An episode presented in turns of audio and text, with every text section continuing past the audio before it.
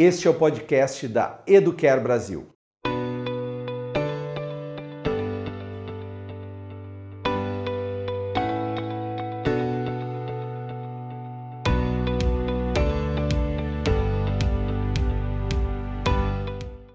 Sejam bem-vindos ao programa O papel da genômica nas doenças raras e oncológicas, uma realização Educare com o apoio da iGenomics. Estamos no Health Plus Innovation Center, no Parque Tecnológico da PUC-RS, mais conhecido como Tecnopuc. Eu sou o Dr. Alexei Peter dos Santos, médico oncologista, diretor científico da Educare e mestrando do programa de Tecnologia em Educação da Universidade da British Columbia, no Canadá. Contamos com os médicos Dr. Diego Miguel, médico geneticista e diretor médico da Igenomics Brasil, e o Dr. Rodrigo Guindalini, oncologista clínico, oncogeneticista da Oncologia DOR, com doutorado e pós-doutorado da Faculdade de Medicina da USP. Olá, doutores, sejam bem-vindos. Olá, doutor Alexei, muito obrigado pelo convite. É um prazer, particularmente para mim, estar falando aí de uma de nossas paixões aí há mais ou menos 20 anos, falar de genômica, falar de doença rara e principalmente dentro de oncologia também é, é muito gratificante para nós. Bem-vindo, doutor Rodrigo. Olá, doutor Alexei, muito, muito obrigado pelo convite. É um prazer aqui estar ao lado do meu amigo e excelente profissional, doutor Diego, para falar sobre genômica e trazer as novidades de como que essa área pode auxiliar os pacientes oncológicos, nossa mesma área, né, doutor Alexei? E que, sem dúvida, essas informações é, foram incorporadas já na nossa prática clínica e estão trazendo grandes novidades é, e avanços no tratamento dos pacientes oncológicos.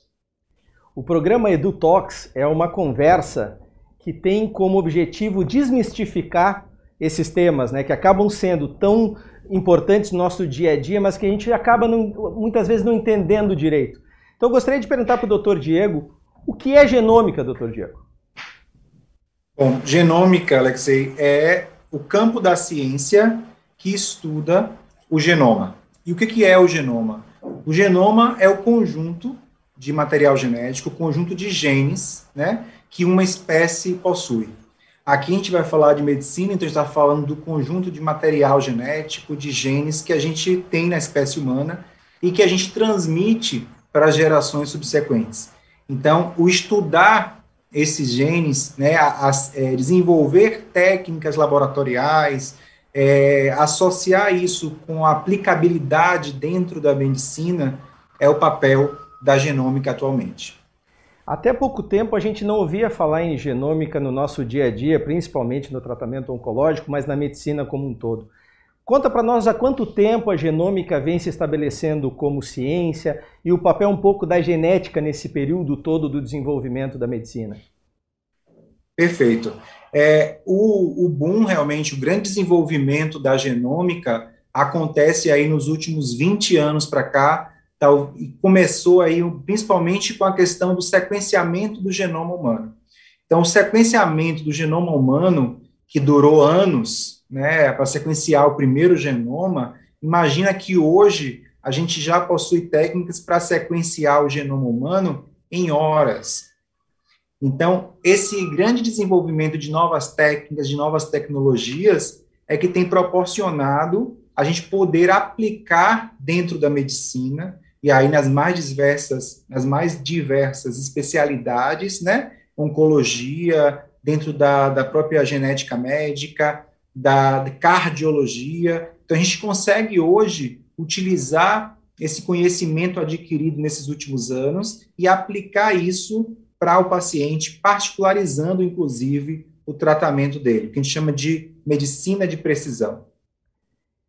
Muito obrigado, porque o senhor traz essa, essa, esse conhecimento e contextualiza a genômica num cenário bem diverso. Então, para a gente buscar um cenário mais específico agora, e até pegando o gancho da medicina de precisão, queria perguntar para o doutor Rodrigo qual é o papel da genômica na oncologia. Como ela mudou a oncologia?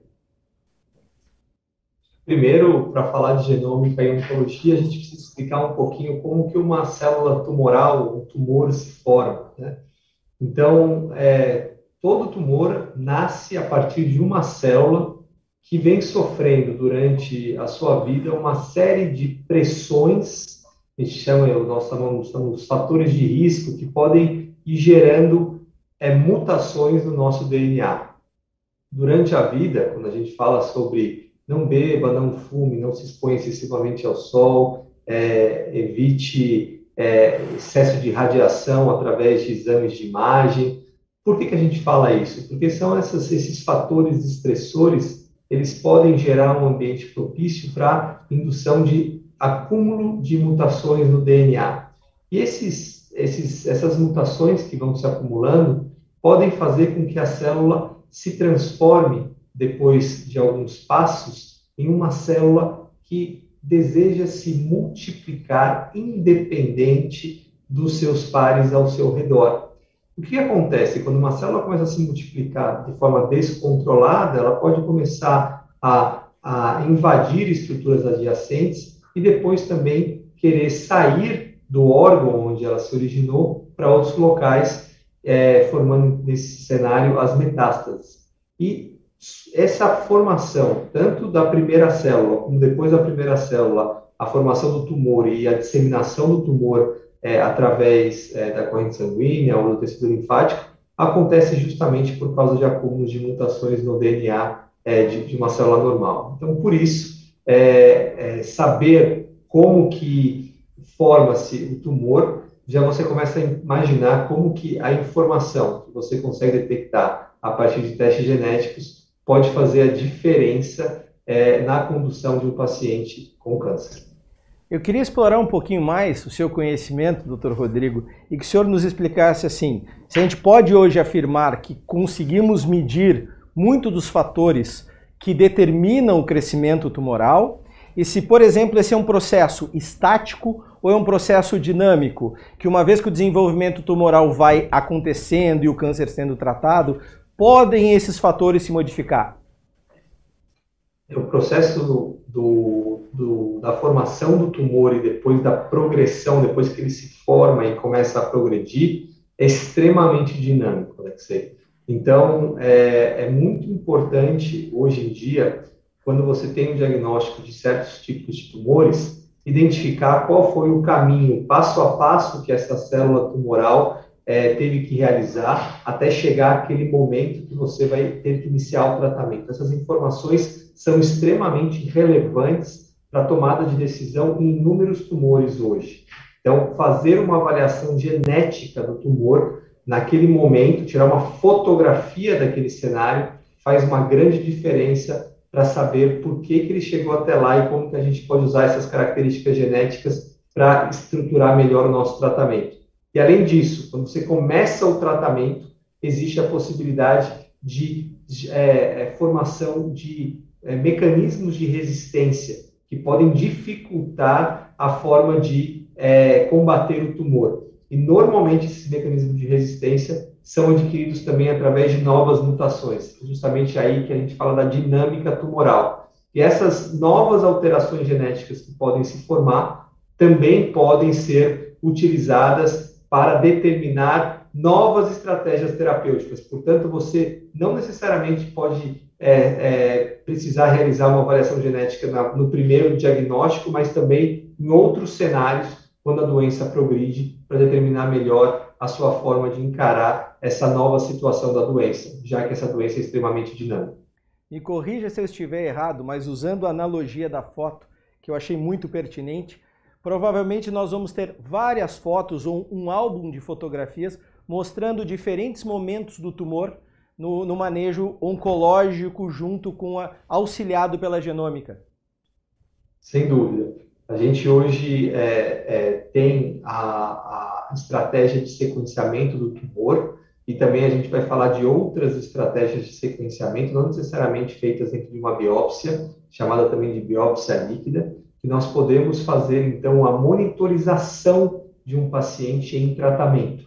E você pode tanto avaliar se você está tendo uma boa resposta, se marcadores genéticos começam a diminuir a, a sua, a, o seu aparecimento nos testes, como, por exemplo, esses mecanismos de resistência. o surgimento de novas alterações genéticas podem trazer informações para a gente. Olha, esse tratamento está começando a parar de funcionar. Está na hora de você começar a pensar em uma outra forma de tratar o seu doente. Portanto, é, o nosso o ideal é, é, no futuro, eu acredito que a gente vai é, poder oferecer aos nossos pacientes não só exames de imagem para saber se aquele tumor está regredindo ou progredindo, mas associar essas informações também a informações genéticas para definir melhor o momento de mudar o tratamento ou manter o tratamento do paciente.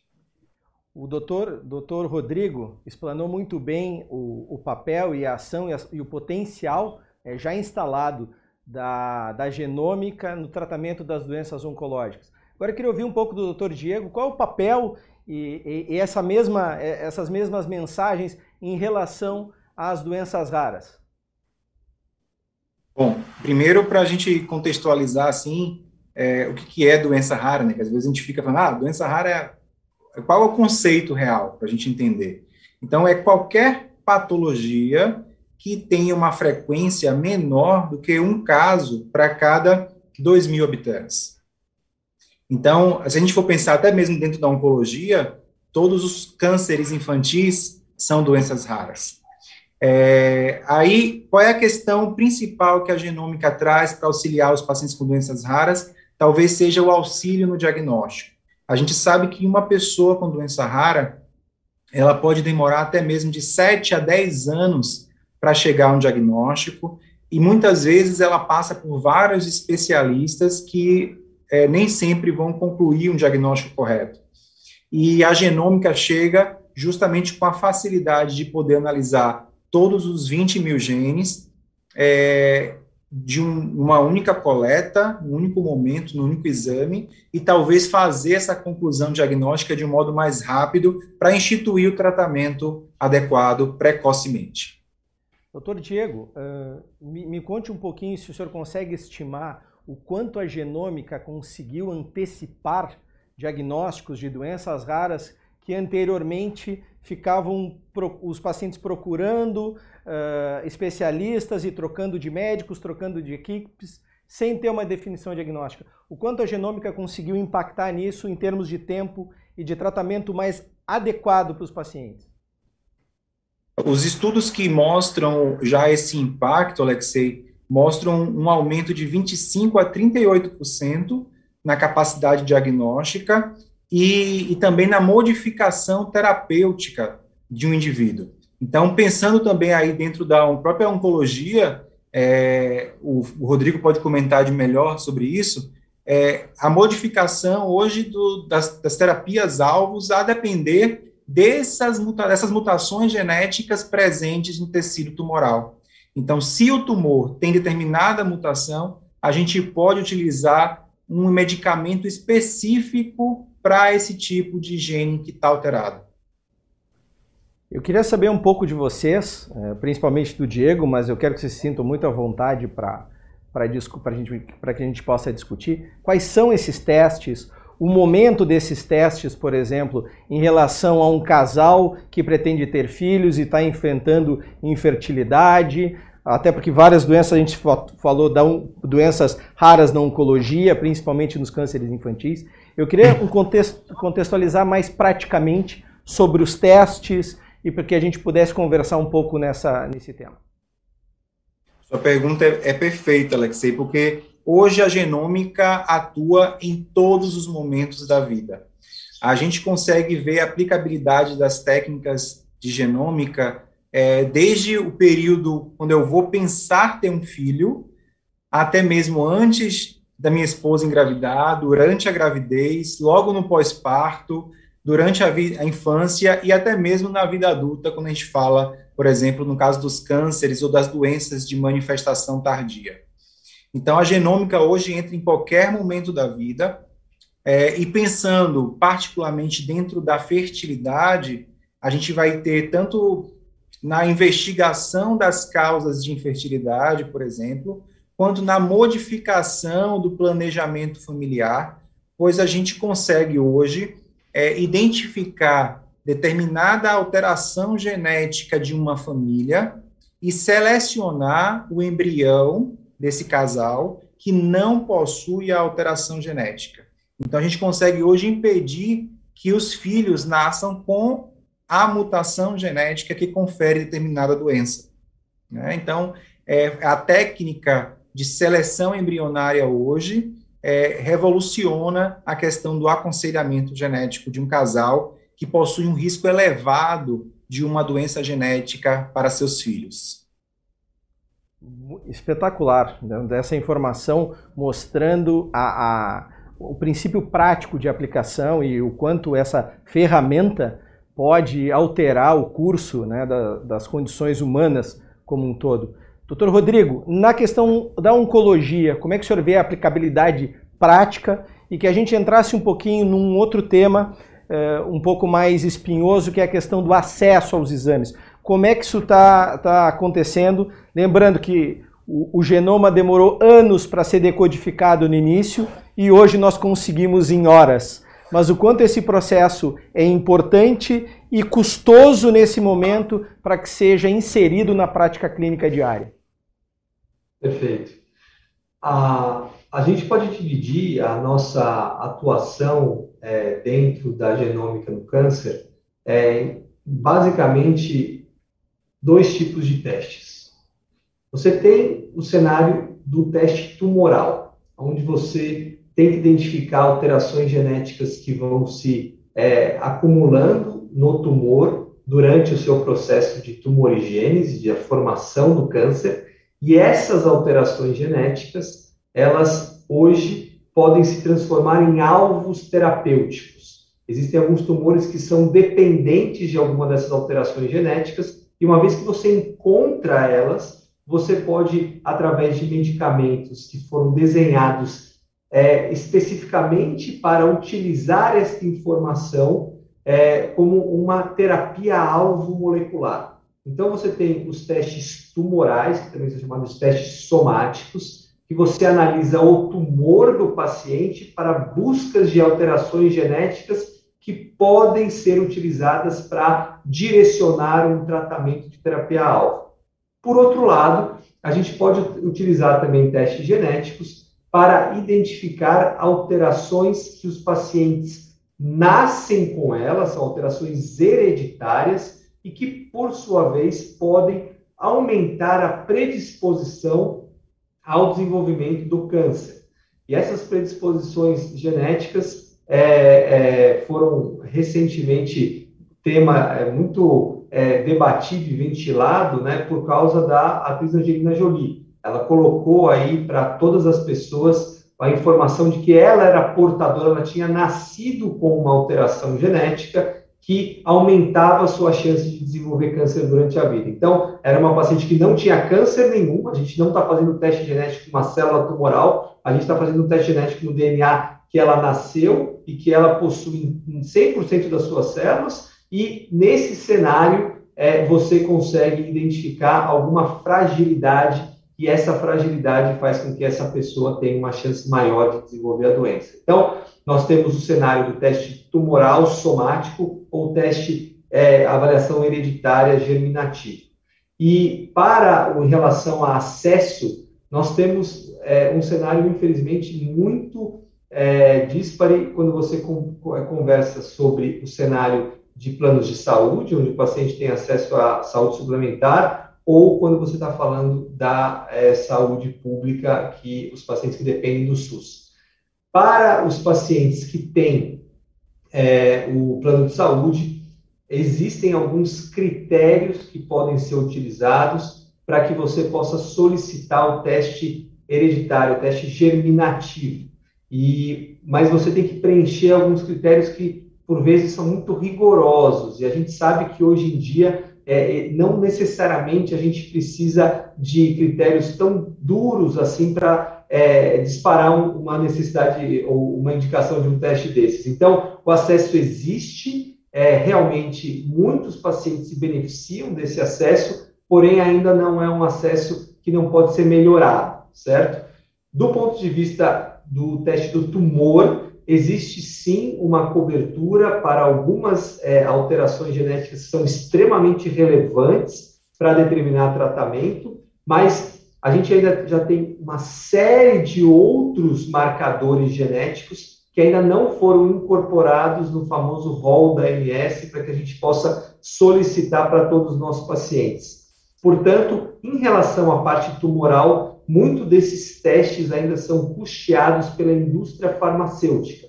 E a gente precisa é, ter alternativas a este tipo de financiamento de testes genéticos tumorais para que isso tenha uma, uma, uma abrangência maior, não só para aqueles, aqueles biomarcadores que têm interesse para a indústria, mas também para aqueles outros biomarcadores que são extremamente relevantes para a condução do caso e não necessariamente existe uma molécula de uma indústria por trás que possa suprir, é, suprir essa, essa avaliação.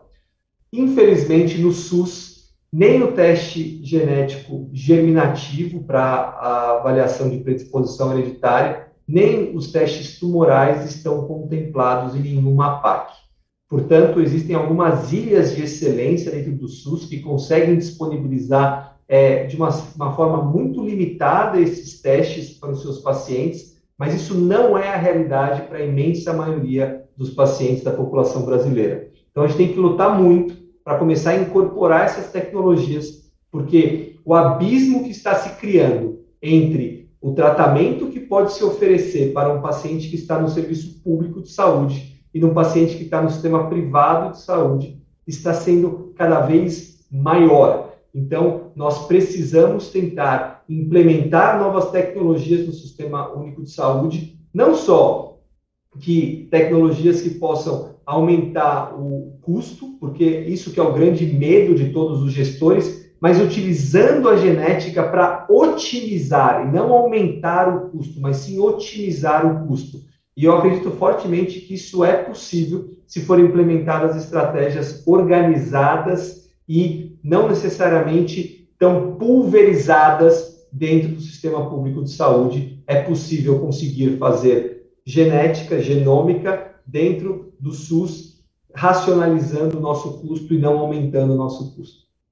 É talvez essa, essa que foi a, essas, essas, essa sua citação seja o amálgama que mais nos une, doutor Rodrigo, doutor Diego, eu me incluo nesse cenário, que é a busca de um tratamento mais equânime, com maior equidade para os pacientes, onde, é a gente, onde a gente possa saber que os recursos são finitos, mas que eles podem ser melhor gastos, que eles podem ser mais precisos e que a gente vai beneficiar mais pessoas e eventualmente vai gastar menos, porque vamos gastar com maior correção, com maior assertividade.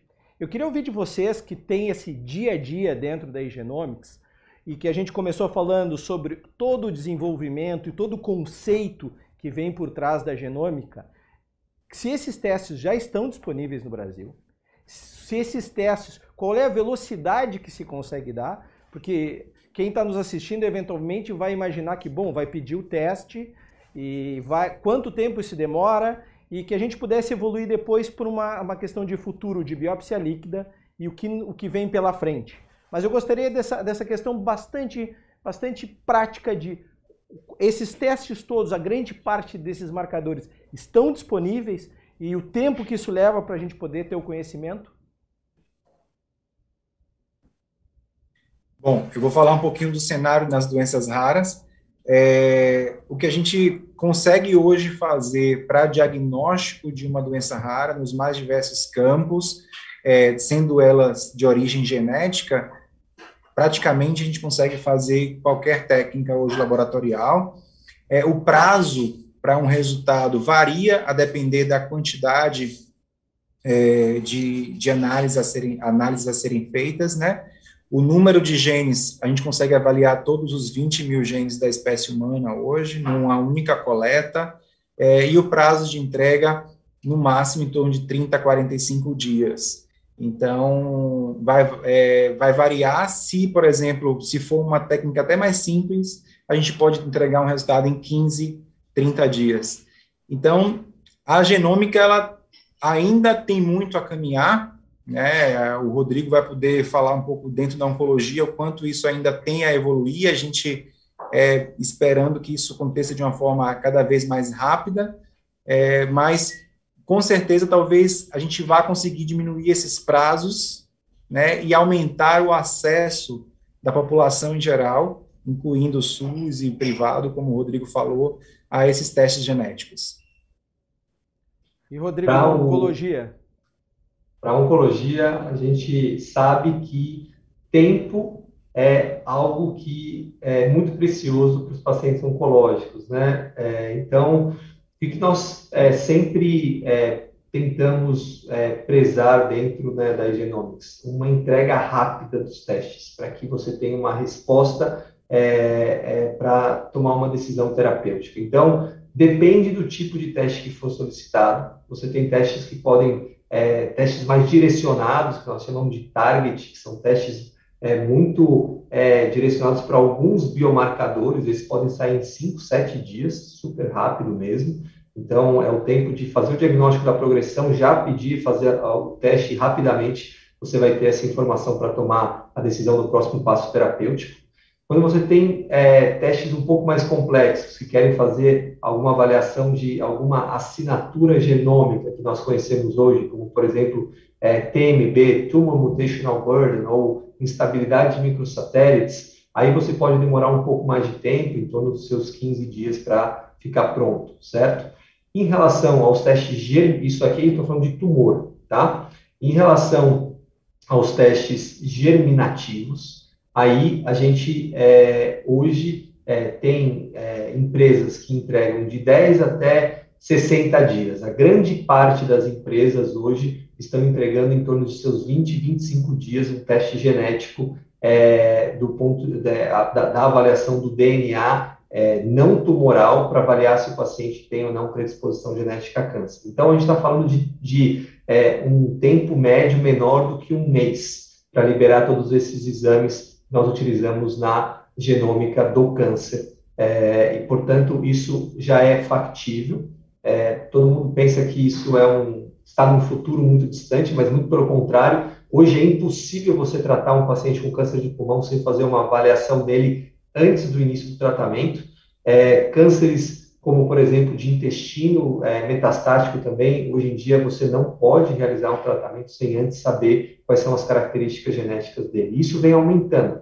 Melanoma, é, rim, bexiga, muitos outros marcadores estão sendo é, identificados e que mudam estratégia terapêutica. Portanto, se o oncologista não estiver muito tranquilo em saber pedir o teste, analisar o teste, ter parceiros laboratoriais confiáveis, a prática clínica dele hoje começa a sofrer é, um impacto negativo muito grande. Então, isso está no dia a dia do oncologista hoje, não é mais no futuro, já está no nosso presente.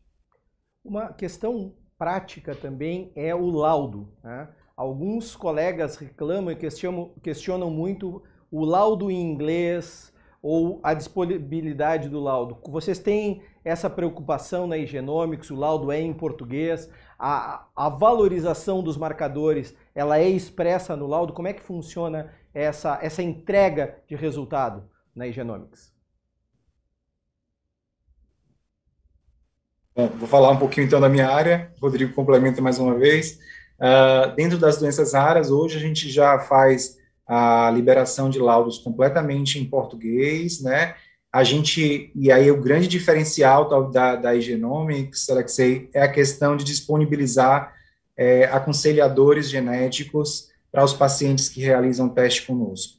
Então, nós temos uma equipe de aconselhadores genéticos, temos uma equipe de médicos geneticistas também aconselhadores que estão à disposição para acompanhar esses pacientes e realizar o adequado aconselhamento pré e pós-teste. A gente precisa explicar a essas pessoas também que vão realizar esses testes genéticos quais são as implicações antes mesmo de realizá-los. E a gente explicar posteriormente o impacto desses resultados é, quando chega o laudo.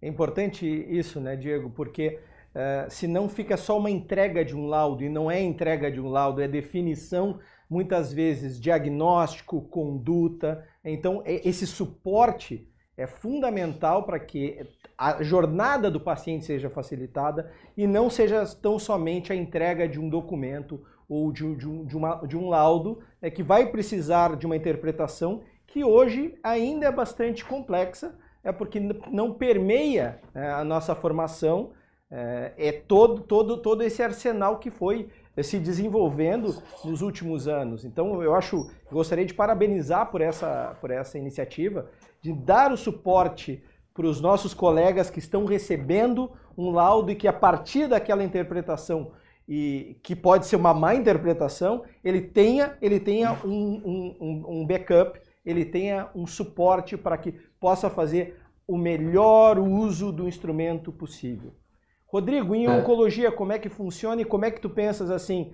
o quanto nós estamos, tu comentasse um pouco sobre é, a, a, dinâmica tumoral que vai se alterando, o quanto nós estamos próximos de uh, monitorar o tumor a partir de exames genômicos, e aí em especial a biópsia líquida, e se, assim como o Diego comentou, o embrião pode sofrer uma seleção por exame, nós poderemos fazer no futuro, ou se já existe, alguma forma de screening de risco de câncer ou diagnóstico precoce a, através da genômica?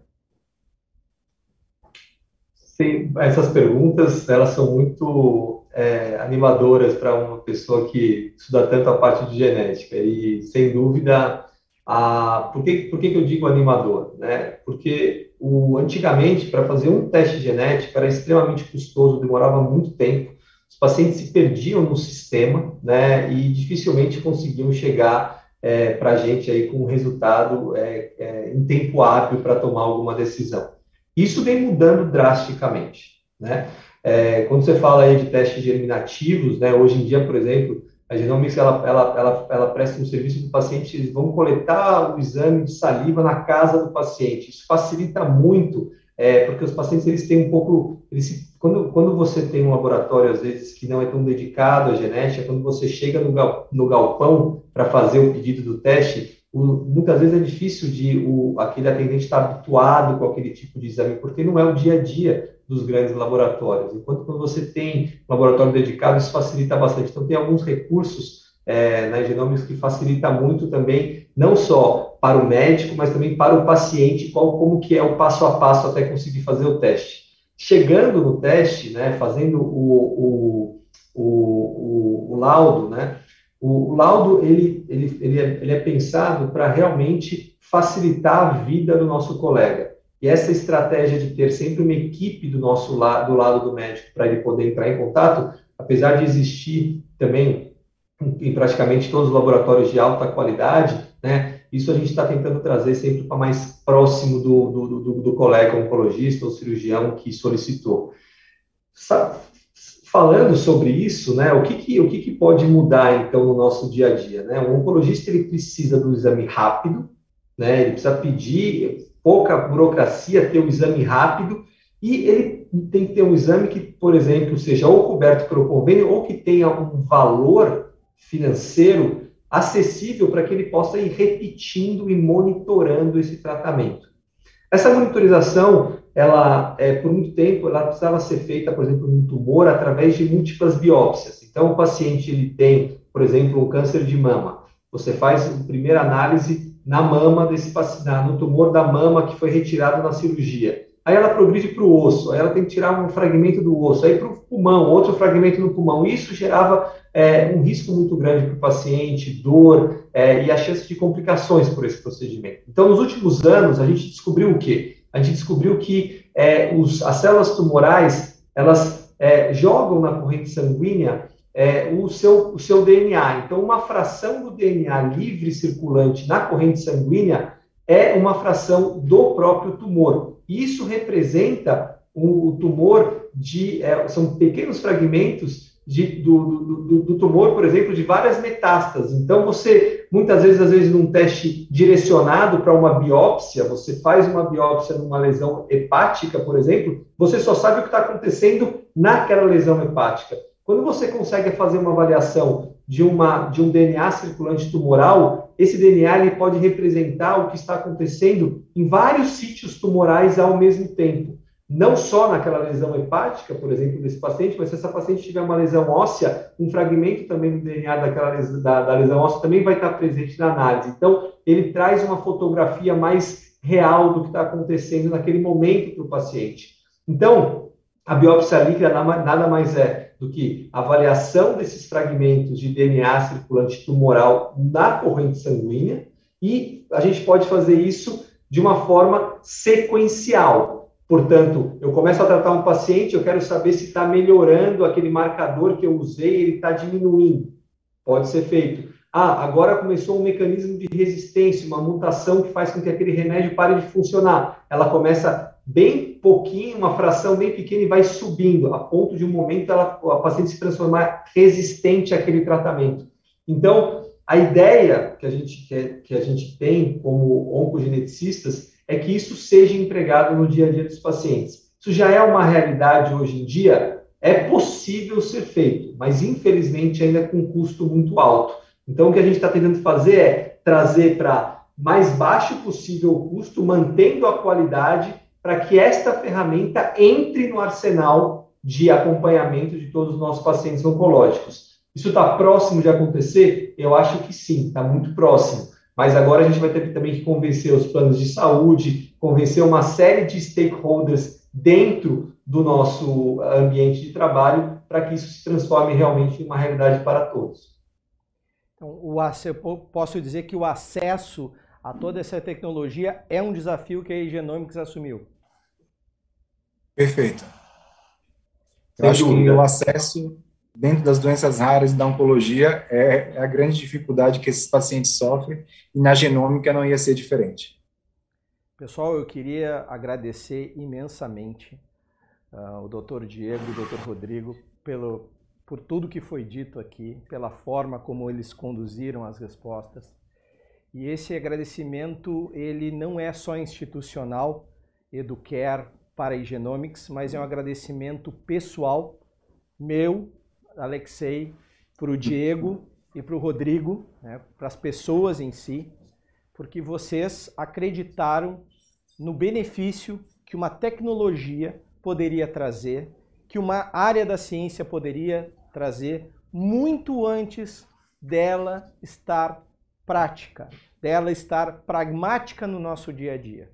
Vocês em muito perderam muitos dias, horas, anos de estudo observando fenômenos que talvez fossem se traduzir em um benefício. Vocês acreditaram nisso.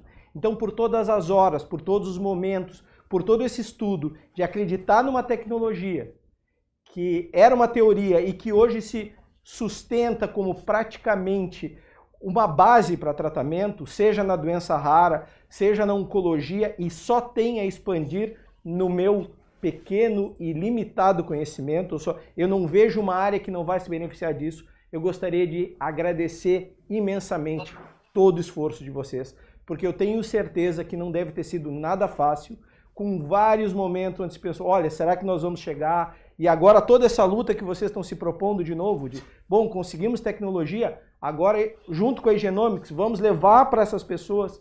Então, dentro desse agradecimento, eu gostaria de ouvir as considerações finais de vocês.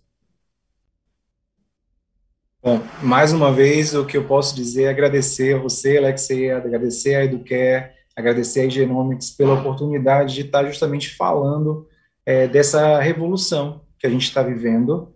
É uma revolução silenciosa, uma revolução que eu tive o prazer de vivenciar desde o momento da minha especialização até hoje, até esses 15 anos de trabalho. E a gente está vendo realmente uma expansão imensa da nossa capacidade diagnóstica, da capacidade terapêutica desse, de, das mais variadas especialidades por conta da genômica. E trabalhar hoje levar é, essa tecnologia avançada para todos os pacientes, seja ele do sistema público de saúde, seja ele do sistema privado, é, é uma norma, é uma diretriz que a Genomics tem. Uma empresa que pensa centrada no paciente, é a ideia que a gente traz e, e é, o, é o grande desafio que a gente assumiu aí para os próximos anos.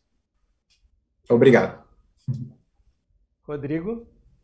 Alexei, é, Educare, Genomics, obrigado pela oportunidade de falar sobre esse tema. É, sem dúvida, ainda temos muito que avançar. Eu acho que é, quanto é, mais é, a gente fala sobre isso, educa sobre isso, nós temos, nós vamos formando um exército, né, que vai lutar do nosso lado é, para implementação, para aumentar acesso, e, e, acho que é isso que a gente está fazendo aqui hoje. Então, é, podem sempre contar com a gente, que vocês precisarem. Eu e o Diego já, já participamos de muitas mesas juntos, né, para levar essa informação para o mais longe possível, para os cantos, os rincões aí do Brasil e que aí do mundo, para que a gente possa realmente é, é, mostrar que essa revolução que vem acontecendo em várias áreas, na nossa área, Alexei, realmente transformou a nossa prática clínica. É, isso não vai parar por aqui e vai se transformar em algo cada vez mais acessível. E a gente precisa preparar os profissionais para que eles tenham essa é, ferramenta no seu arsenal é, para cuidar melhor dos seus pacientes. Então, eu acho que a Genomics ela vem é, hoje para a área de oncologia aqui no Brasil para tentar também aumentar o acesso desses testes que muitas vezes são inacessíveis para os nossos pacientes em algo mais acessível e também mais compreensível é, de como utilizá-los no nosso dia a dia. Então, mais uma vez, obrigado pela oportunidade e podem contar aí é, comigo é, para o que for necessário nessa área. Estou sempre à disposição. Quando a gente começa falando sobre os genes humanos e termina falando sobre a perseverança dos cientistas, eu considero que a jornada do evento foi cumprida. Esse foi o EduTox de Genômica e eu agradeço a vocês pela participação. Muito obrigado.